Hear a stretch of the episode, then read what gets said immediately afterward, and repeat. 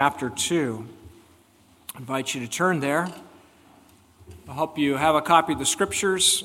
If you don't have a Bible you bring, there are some in the back there, or maybe you have an electronic device. But it's a precious thing to be able to hold God's Word in our hand and to read it. And for most of us, I think reading the words on the page helps as we hear them.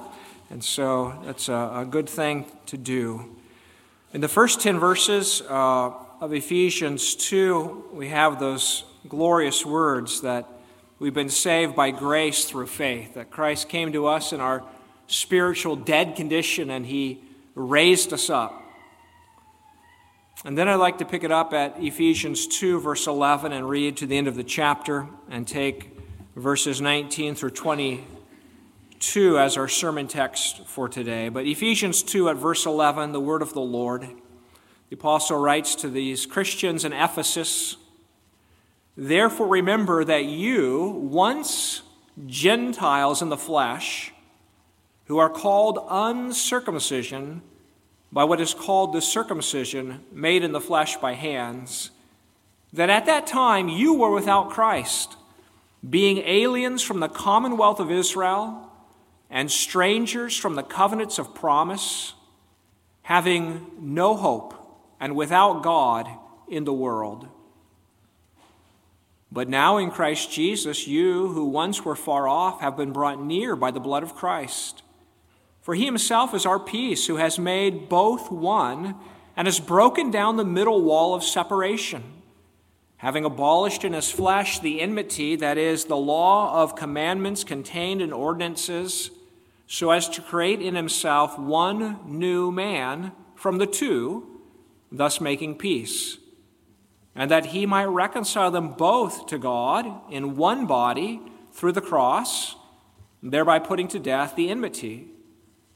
And he came and preached peace to you who were far afar off, and to those who were near, for through him we both have access by one Spirit to the Father. Here's our text.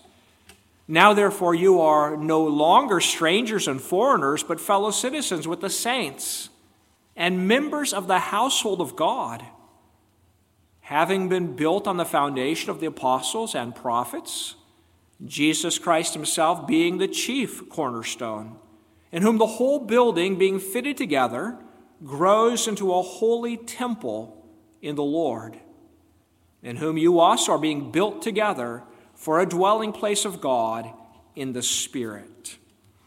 Invite you to turn from God's Word to the Forms and Prayers book once more to look at the Catechism on page 222. It's actually, this is where we're up to in the Catechism, though we've been out of the Catechism a couple weeks.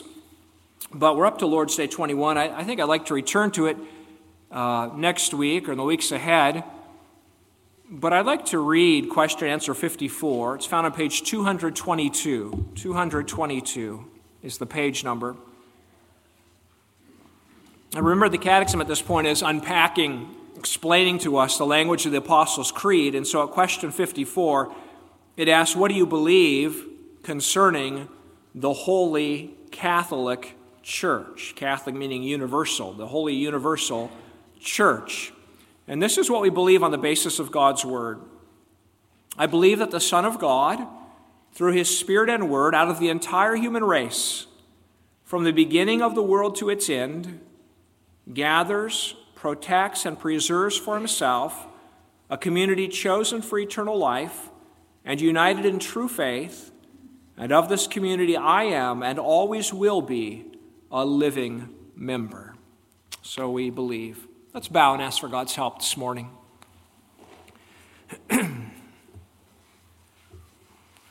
Our Father in heaven, we come before you to pray that we might believe that in the preaching of the word, our Lord Jesus Christ is pleased to exercise his prophetic office.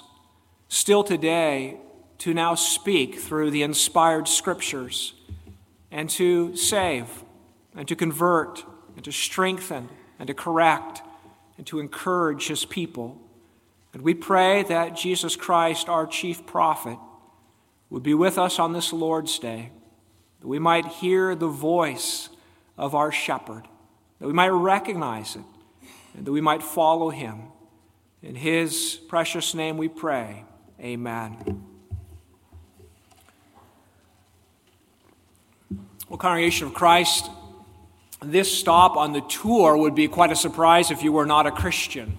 To have been on the tour we've been on for the past weeks, and now to arrive at where we are in Ephesians chapter 2 would, would really be unbelievable. You have to picture the scene. If you could think of the Apostle Paul maybe taking acting as a tour guide and taking a, a tour group to visit the stops that, that we've considered in the past week. The Apostle Paul, maybe with a time machine, and traveling to show people the progression, the increasing glory of God, who said he would come to dwell among his people. The people who had rejected him, who had sinned against him, God's glory had withdrawn, but God was going to dwell with his people again.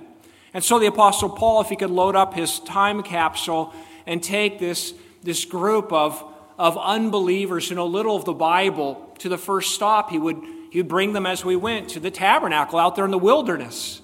And it'd be an amazing thing that here are people who were formerly slaves are now brought out of Egypt and they're dwelling in tents. And suddenly God commands that a tent be built for him. And then his glory fills that tent. And it's a sign the living God will dwell there. This tent made so beautiful with various colors. But then the next stop on the journey, um, as the time machine zipped forward, would be to Solomon's temple. And now God's people living in a, in a homeland, living in the land of Israel, their own land, living in houses, God commands that a temple be built. And Solomon builds a beautiful building, beautiful building. And then the glory of God comes down and fills that temple in Jerusalem. You can imagine unbelievers on this tour be quite impressed. What a glorious thing. But then, if the Apostle Paul loaded up the time machine and moved forward a, a number of centuries, even millennia, into the future, and that time machine came towards modern day Turkey, towards that city of Ephesus, and you can maybe picture a scene, as many movies begin with this panoramic view from an airplane or helicopter or a, a drone. And, and, and it, it begins at large and it begins to focus in and narrow in. And so, as, as the, the tour approaches the city of Ephesus, they see what they know is the next stop. It's a ginormous building. It's the largest building in the Greek speaking world. It's four times the size of the Parthenon in Athens. It's a spectacular building made of marble. And, and they can see people coming from all over the world and streaming towards the site. And they all look out the window and say, Well, there it is. We see it. The, the progression, the, the next temple. And the Apostle Paul says, Well, no, that's not it. That, that building in Ephesus, that's the temple of Artemis. That's the temple of Diana. Nobody there knows God. Nobody there has seen the glory of God. No, that's not it. But as the time machine comes closer, it goes to a house, a residence. And it goes inside, and there's a little group of people. They look kind of like us. They're not all so exciting, they're rather ordinary. Some have committed crimes. Some are grandmas, grandpas, some are young children. And the Apostle Paul says, Here it is. And the unbelievers would look at the Apostle Paul and say, Wait a minute, tabernacle, glorious temple. You, you said there was progression, you said there was movement, and now this? And the Apostle Paul would say, Yes, this is the temple of the living God. Brothers and sisters, when we confess a holy Catholic Church, we confess it by faith because you can't see it with the human eye. It's only as you know what we are through the Word of God that do you know truly what we are the, the dwelling of God by His Spirit. That what we have here this morning is greater than the Temple of Solomon, greater than the rebuilt temple and remodeled temple of Jesus' day by Herod. The Church of Jesus Christ. This is the temple of the living God. Let's look at that in Ephesians 2, verses 19 through 22, where we see that Christ, first of all, gathers a people as one through his saving work. And then, secondly, that, that this gathering is actually a building that's grounded or founded upon Jesus Christ, the chief cornerstone. And then, thirdly, that this building is actually a temple that is growing, yes, still growing and being built up for the dwelling place of God. Well, first of all, the church, as the New Testament temple, is the people gathered by Christ. We, we confess in Lord's Day 21 some extraordinary things that the Son of God is the temple builder, that the Son of God is working through His Spirit and Word, that the Son of God is gathering a people from throughout the whole human race, and from the beginning of the world, Adam and Eve, to the end of the world, wherever that is. Christ, the Son of God, is gathering a people for Himself to be this church, this temple. Now, the Apostle Paul was a apostle to the Gentiles, and it was extraordinary to him, and it was really almost unbelievable to many of the Jews he spoke to, even Christian Jews. It was very hard for them to comprehend that now the Gentiles were on equal footing with the Jews. I mean, we this morning just really can't comprehend the chasm that was between Jew and Gentile in the days of the Apostle Paul. But the Jews were the one people on the face of the earth God had chosen to be his people. To them, he had made covenant, promising to be their God. They would be his people. To them, he had given his revelation, the scriptures. To them, he gave the temple, his dwelling place, and the sacrifices. To the Jews, he gave the promise of forgiveness of sins and the promise of the coming of a Messiah, king, and shepherd. And if you were not a Jew, if you did not come into Israel and become an Israelite, a Jew, then you were of a different class, and it was the class of Gentile. There's Jew, and then there's Gentile. They are the outsiders, they are the unclean dogs. They're ceremonially unclean, they can't come near to God, they're impure. The Apostle Paul says to these Gentiles in Ephesus, this city in modern day Turkey. He says in verse 11, remember that you, once Gentiles in the flesh, verse 12, that at that time you were without Christ. You were aliens from the commonwealth of Israel, strangers from the covenant of promise, having no hope and without God in the world. Well, that's quite a description of what these people used to be. They were outsiders. The whole law system, as God gave it to Moses, divided Israel from everybody else, right? I mean, think of, of all that God gave his people through Moses that demanded separation. You are to be holy or separated to the Lord. And so there was a great wall of dietary restrictions, right? If you're a Jew, you cannot eat all these things the Gentiles eat. They are unclean. If you're a Jew, you cannot touch all these things Gentiles touch. You can't touch your dead cow. Right? If you're, if you're a Jew, you cannot marry with any other peoples on the face of the earth. You can only marry among the Israelites, the Jews. There was a great division. People of God in the Old Testament found their the center of their life in that Old Testament temple in Jerusalem that was that was ground zero, that was the heart of their existence. And everything that emanated from that said to God's people, You must be holy, you must be clean, you may not have fellowship with the world. And now the Apostle Paul comes and says something extraordinary. Verse 14. Well, verse 13. But now in Christ Jesus, you who were once far off, have been brought near by the blood of Christ. Verse 14 For he himself is our peace, who has made both one and has broken down the middle wall of separation. I, I doubt many of you have thought recently about the Berlin Wall since it was taken down, what, 30, 35 years ago? But maybe most, maybe even the kids and the young people know about the Berlin Wall that separated the East and West Berlin in Germany. And there's really a, a couple walls, I think, concrete walls, and between them, the, what they call it, the, the death zone or something to that effect, the death strip. If you, if you try to cross from east to west, you'd be shot, you'd be killed.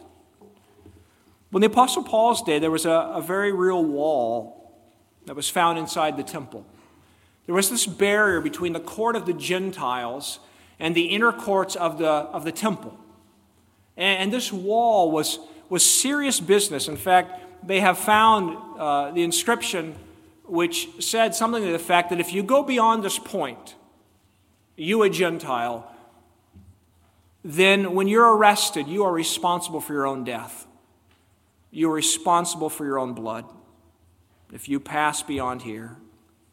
And maybe the Apostle Paul has in mind, in the background here, that wall in his mind that separated Gentile from Jew. And now he says in verse 14 that Christ has demolished that wall. He's demolished that wall. There's no longer this barrier between, between Gentile and Jew. But now they have equal access to the courts of God. In fact, we know that when Jesus died, even the, the inner wall, that, that curtain that was shielded the Holy of Holies, behind which was the Ark of the Covenant originally. That curtain was torn down, right? Was split open, and signaling that Christ's death on the cross had, had made fellowship possible between sinners and God. And so the apostle says now in, in verse 19, now therefore you are no longer, no longer strangers and foreigners, but fellow citizens with the saints and members of the household of God. Now, the word stranger refers to those who were just visiting Ephesus. They come for a stay, and they, they have no rights. You know how it is if you travel abroad, depending on what country it is, but you, you know when you leave this country, you can't expect the same rights in another country. You're a foreigner. You have to have a passport to get in. Your money might not be any good there. Your currency. You, well, if you're traveling to certain nations, you'd be fearful of even getting thrown in jail and not being able to get a fair trial. Apostle Paul says you're not a stranger anymore. And then he uses the word foreigner, which, according to scholars, this word suggests those who are resident aliens, people who were not just passing through Ephesus, but lived there. In fact, may have even lived in Ephesus for generations, but did not have citizenship or full rights. One scholar writes that most of the residents of Ephesus had this resident alien status while exceedingly few who lived in Ephesus were citizens of Ephesus or of other cities like Tarsus or Rome. Remember, the Apostle Paul was unique. He was, he was a citizen of Tarsus and of Rome. He had citizenship. But many people living in Greek cities did not have citizenship. In fact, they've discovered a, um, uh, some kind of writing from um, a century or two after the Apostle Paul which uh, speaks of a party, a festival being thrown for the 1,040 citizens of Ephesus. And by that time, the city is much larger. So in Paul's day, there's less than 1,000 people who are actually citizens of Ephesus, who have the full legal rights and privileges of citizenship. And so when the Apostle Paul says to these Ephesians that you're not strangers, you're not even resident aliens, but you are fellow citizens with the saints of God you have all the rights and privileges. He's speaking of an elite and incomparable gift. It's a stunning reality. We are citizens of God's kingdom, not just strangers passing through, not even resident aliens who are just glad to live here, but we have all the rights of the kingdom of God. And then he goes further. Not just not just fellow citizens of God's kingdom, but members of the household of God, part of the family. You are part of the family. It says in verse 18, For through Christ we both have access by one Spirit to the Father. To the Father. That means being part of the family, you are children of God. In fact, in Ephesians 1, he says you've been predestined to, be, to adoption as God's children. So, this is the reality for you, little Ephesian congregation. You are actually co heirs with my eternal and beloved Son. You have his rights, and privileges. See what Christ has done? See what Christ has done? He has, by his blood, died for Jew and for Gentile. Christ on the cross has died for all of the world, for all of his elect of every nation, tribe, tongue. And he is gathering all of them to stand on equal footing at the foot of the cross as, as those who are saved by his blood alone. And if you're saved by his blood, you are a son of God, a daughter of God. Now, when you read this passage, you have just discovered the, the key to the thing our culture is consumed with today the issue of, of division. Our culture in America has long been taken up with combating racism and various divisions, and now with critical race theory, many have tried now to figure out a new form of equity. But you know, the world's been divided since Adam and Eve. As soon as they became irreconciled from God, they became irreconciled with each other, right? As soon as Adam rebelled against God, the next thing he did was blame his wife. And then this couple who are, who were, who were broken from God and broken from each other had broken sons, and their firstborn son killed his brother. So if you ask, when did people start hating each other? It goes pretty far back. And it's everywhere. We see our divided culture today, our divided political system. We, we see nations throughout the world divided even against each other. Russia invades Ukraine. We, we see the war with Israel and Hamas. We, we know there's conflict in marriages. We see the divorces. We see children and parents. We, we see employers and employees hating each other. Now, what's the solution? Has government policy healed the divide? Has, has the campaign for civil rights put everything back together? Has, have protests, have they been the answer? Has critical race theory, has it taken away all conflict and animosity among mankind? What the world cannot do, Jesus Christ does. Out of the two, Paul says, he makes one new man. Out of the two humanities or two races, he makes one race Christians. A single people who have access to God's fellowship.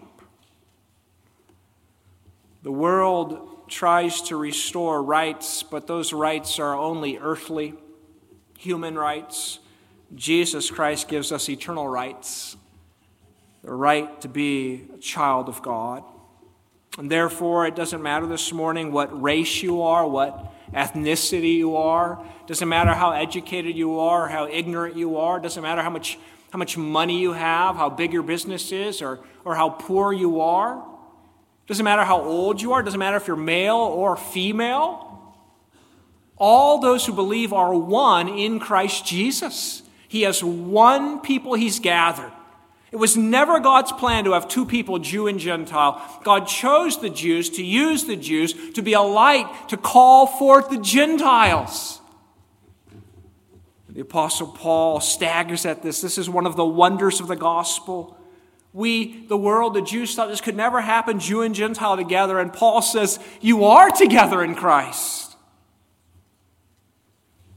Jesus, who raises the spiritual dead and takes away their sins, has, has put them together. And so Paul is going to go on. If this is the indicative, what God has done in Christ, then, as so often in the latter half of Paul's epistles, comes the imperative, what you should do. And the imperative that follows this indicative is found in chapter 4. I, therefore, the prisoner of the Lord, beseech you to walk worthy of the calling with which you are called with all lowliness and gentleness, with long suffering, bearing with one another in love. Verse 3 endeavoring to keep the unity of the Spirit in the bond of peace. Memorize that first, I think, in the NIV. Make every effort to keep the unity of the Spirit in the bond of peace. Make every effort. If Christ has made you one, now live as one. If Christ has loved you, now love each other. If Christ has humbly died for you, be humble with one another, but preserve the unity that Christ has established. That's the wonderful calling that comes to Christ's people as they recognize together that none of us deserve to be here. Brothers and sisters, we, maybe all of us, the vast majority in a way, are, are Gentiles, right? When, in the days when the Apostle Paul is writing these words, what were your forefathers doing? I mean, they were pagans. They were idol worshippers. Some of our forefathers were savages, committed horrific, terrorizing acts of war. Some sacrificed children, some sacrificed other people's children. We were without God and without hope in the world. Christ has gathered us, given us the full rights of citizens, and made us children of God with full access to the Holy of Holies. What a glorious thing. Gathered as one people. And as we look to coming to the Lord's table next week, that's why the form says you can't come to the table if you're divided against your brother or sister. Because then you're denying the very thing you're trying to celebrate. The blood that reconciles us to God has reconciled us to each other. Well, there's a second thing then in our text here not just that we're gathered, but we are grounded now, founded upon Jesus Christ. And that comes when the Apostle Paul says in verse 20, having been built on the foundation of the apostles and prophets, Jesus Christ himself being the chief cornerstone. And so the apostle turns now from a picture of citizenship and, and a picture of family to now a, a picture of a, a building, a building that's founded, has a foundation. And he says it's founded upon the apostles and prophets. Sometimes people wonder why do we confess one holy Catholic and apostolic church? One holy Catholic and apostolic church, language in the Nicene Creed. Well, holy means set apart. Catholic means it's a universal church. People gather from all over the world throughout all of the ages as one people. And apostolic means it's founded upon the doctrine taught by the apostles. The, the preaching of the apostles, the, the word written by the apostles is the, is, is the foundation word. These are our founding documents of the church. If you go to somewhere on the East Coast, you can find the founding documents of our country. But it's the word of the apostles and prophets here, probably means, could mean Old Testament prophets. It, it may well mean the New Testament prophets. Before the Bible was completed, there were prophets. Before God's people had the scriptures, there were prophets who spoke with direct revelation from God. And now that's all over, we have this. This is our word. This is our this is this is how we know who Jesus Christ is. Uh, any church that abandons this word has no foundation, right? If, if we abandon this word, whether in our personal lives or our congregational life, we have no standing, we have no foundation.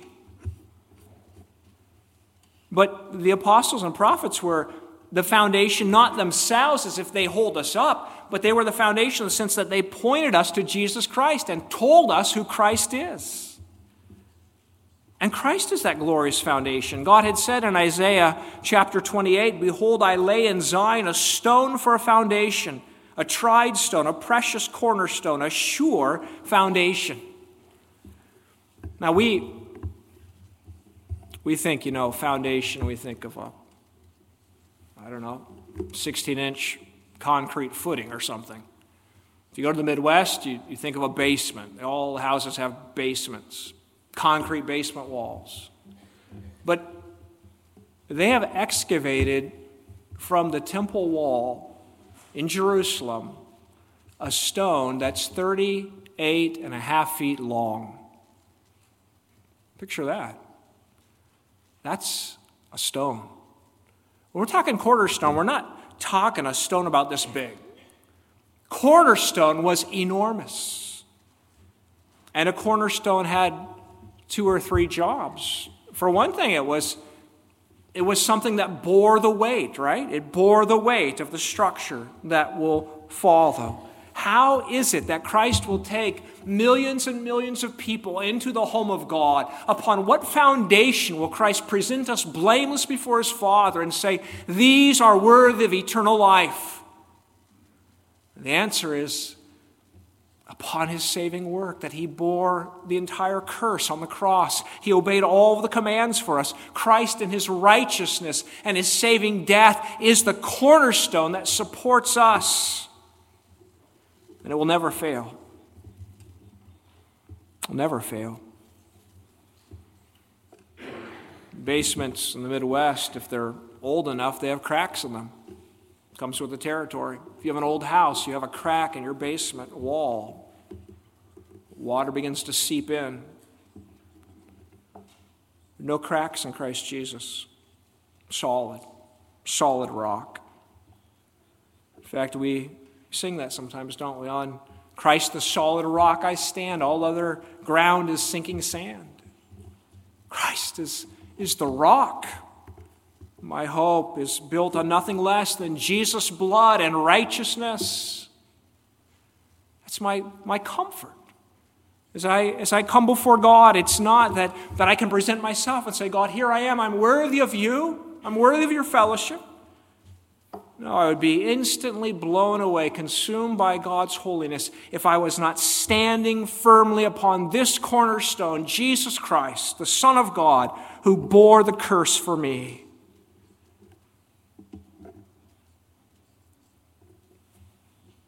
But the cornerstone also tied together the other stones.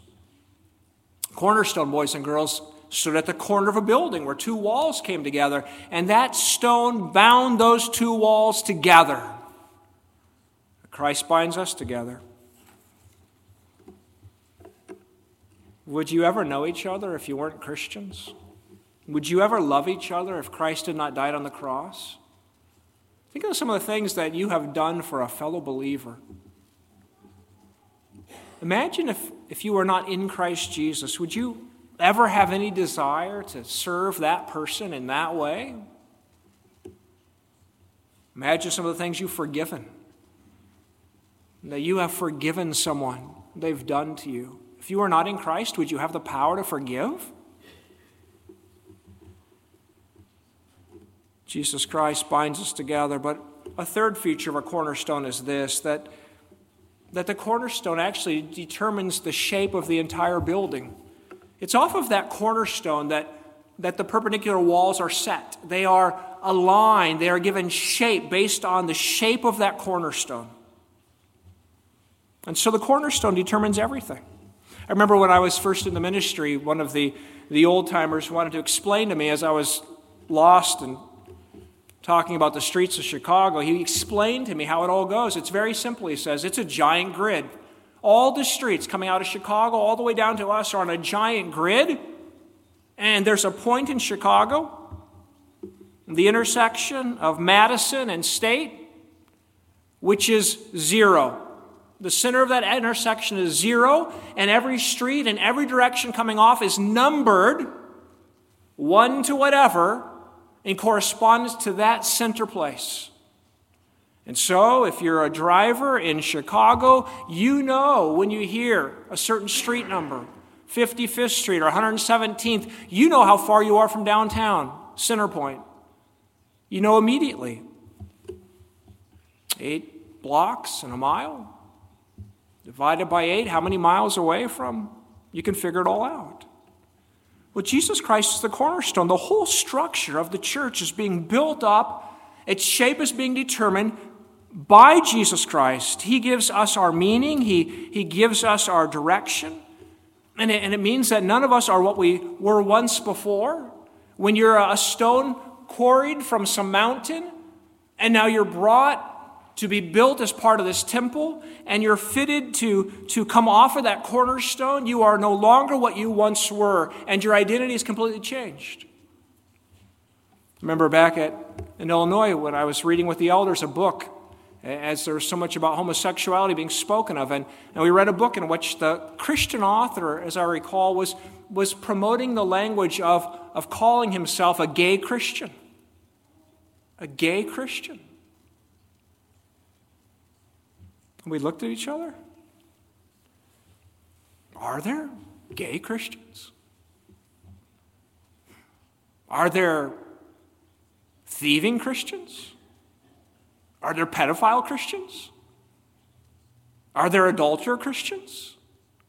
No. There are Christians who have sinned, and there are Christians who wrestle against particular sins that they have a propensity towards.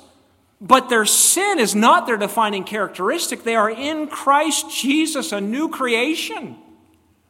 They may struggle against homosexual desires, but they are not a gay Christian. They are a Christian who struggles against sin. When you come to Christ, you have no longer your old identity. You're not part of that mountain over there anymore. You now are formed according to this cornerstone, a new creation. Sometimes that's painful. Sinclair Ferguson, in his little commentary, writes these words. I thought they were a bit humorous. He says, Imagine those temple stones had voices. Imagine those temple stones had voices as the masons worked on them, as the haulage teams moved them into place, as master craftsmen shaped them to fit perfectly with each other. What cries of pain, what refusal of design, what complaint about the shape or size of neighboring stones might we hear? So it is in the church. Christ builds from living stones sinners who are resistant material, difficult to shape, reluctant to fit with other living stones, yet Christ continues to build. Isn't that the case? Peter says we're living stones, being fitted together. And might we not say sometimes, God, I, why do I have to change? Make her change. Why do I have to be shaped to fit with him? Make him fit with me. And God says, No. I'm going to fit each one of you by my word and spirit, and by all the trials I send you, and by all the sufferings of this life. I'm chiseling you, I'm shaping you. I know how it takes a special kind of craftsman to, low, to know just how to lay that chisel so that it does good and not harm. And that temple builder is the Lord Jesus Christ and his Holy Spirit who is fitting us together, that we, aligned with the cornerstone, might rise up as a beautiful temple to our God. And that's the final point that the household, that then in Paul's message here becomes a building, now in Paul's message, the building, it's a temple. It's a temple. Verse 21 and 22, in whom the whole building being fitted together grows into a holy temple in the Lord, in whom you also are being built together for a dwelling place of God in the Spirit.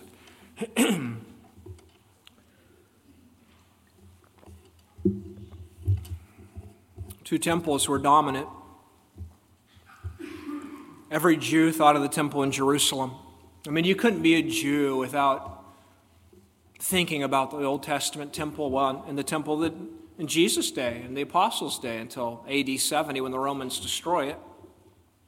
The temple was everything. The temple that had been built after captivity had been remodeled and expanded by Herod. It was a glorious sight. Remember, the disciples sit up on the hill and they say to Jesus, Jesus, do you see all, do you see this temple? Wow. And then he says, Not a stone's going to be left upon another. But the, the disciples were mesmerized by it. It was a glorious structure. And then there were the Ephesians. They were quite a ways from Jerusalem, but, but they were worshiping in the shadow of the temple of Artemis or the temple of Diana. Remember uh, in the book of Acts when there's that riot in Ephesus? They're so mad at Paul who says there's no gods made by human hands and, and they want to kill him. And they're, they're gathered there at the, at the stadium and they're all shouting Great is Diana of Ephesus. Right? There's an uproar. The, the temple of Artemis or the temple of Diana was regarded as one of the seven wonders of the ancient world. It was an enormous building for that day, and people came from all over the world to see it, even to worship there. They, they came as tourists. In fact, as you see in the book of Acts, a huge part of the economy of Ephesus was based upon this temple of Artemis. And they were selling all their, their little statues and stuff for people to buy as souvenirs and so forth. This temple was everything to the city. And now the Apostle Paul is saying to these little Christians in some small assembly, whatever their numbers were, you are the temple of God. You are the temple of God. God is pleased to dwell among you. He is your life, He is your protection. You are dear to Him. In Psalm 132, we read, For the Lord has chosen Zion, He has desired it for His dwelling. This is my resting place forever and ever. Here I will sit enthroned forever, for I have desired it. How, how, joyful that was to sing as an Old Testament Jew that God's chosen Zion, God has chosen Jerusalem, God will live here, He has desired it. But now the Apostle Paul says that's fulfilled now in Christ Jesus that it's not the building you worship in. We have to be clear about that to our children. This building is not the church. Now, we call it the church. We're going to church. This building is not the church. The church is the body of Christ, and the body of Christ is the temple of God. God dwells in his people by his Spirit. God has come closer. If you were on that tour with the Apostle Paul and his time machine, would you say, Boy, I, you know, that's real nice, those people in Ephesus. I think I prefer the temple. I'll even take the tabernacle. I just, I just want something I can touch and see.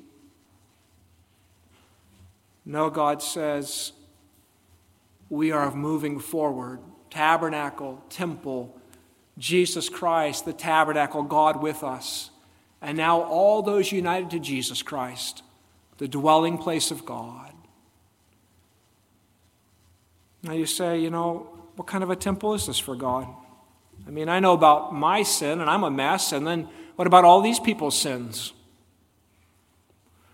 And the apostle says, you know, it's, it's still being built, it's growing into a holy temple. It's being built up together. Tonight we want to look at the book of Revelation and get a glimpse of the, the final structure. But what we have right now upon earth is the building in progress. And lots of you know that building sites are often not a pretty scene. We got a bunch of mud in our parking lot this morning, but if somebody puts on an addition, or one day we put on an addition, that's what you'll see mud, right? and then building supplies stacked around, and then maybe some chain link fences, and then maybe scaffolding, and maybe some plastic around that during the winter time. Maybe you've gone to see some, some monumental building somewhere, and you're so looking forward to it, and you get there and you can't see the thing. It's covered in scaffolding. There's a beauty beneath there, a beauty that's being restored, but right now it doesn't look like much. The Lord tells us don't let your eyes deceive you. Don't evaluate based on your human eyes. Jesus Christ, the builder of the temple, is telling you this is the dwelling place of God by his Spirit. And if we recognize that, then we can't possibly ever wish for a churchless Christianity. How is it possible that in America, there are so many people who want to have Christ and don't want to have his church. They want a relationship with Jesus, but they don't need relationship with his people. And Jesus is making very plain here you can't love me if you won't love my people. And you can't have my spirit if you won't be part of the spirit indwelt temple. The people Christ is assembling, Jew and Gentile, male and female, young and old, black and white, are the sinners redeemed by the blood of Christ, indwelt by his Spirit to be the dwelling of God. And people of God, we have more glory in this little assembly this morning than Solomon's temple ever saw. Amen. Our Father in heaven, we thank you for your holy word and for helping us to understand the incomprehensible privileges and joys that you've bestowed upon us in Christ. Open our eyes to the wonders, O Lord.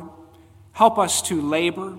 May the temple be built up as we engage evangelism and missions. May the temple be built up as we labor at sanctification and holiness.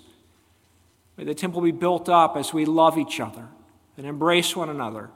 In the name of the Lord Jesus, O oh God, dwell among us, we pray. Forgive us all our sins. Amen.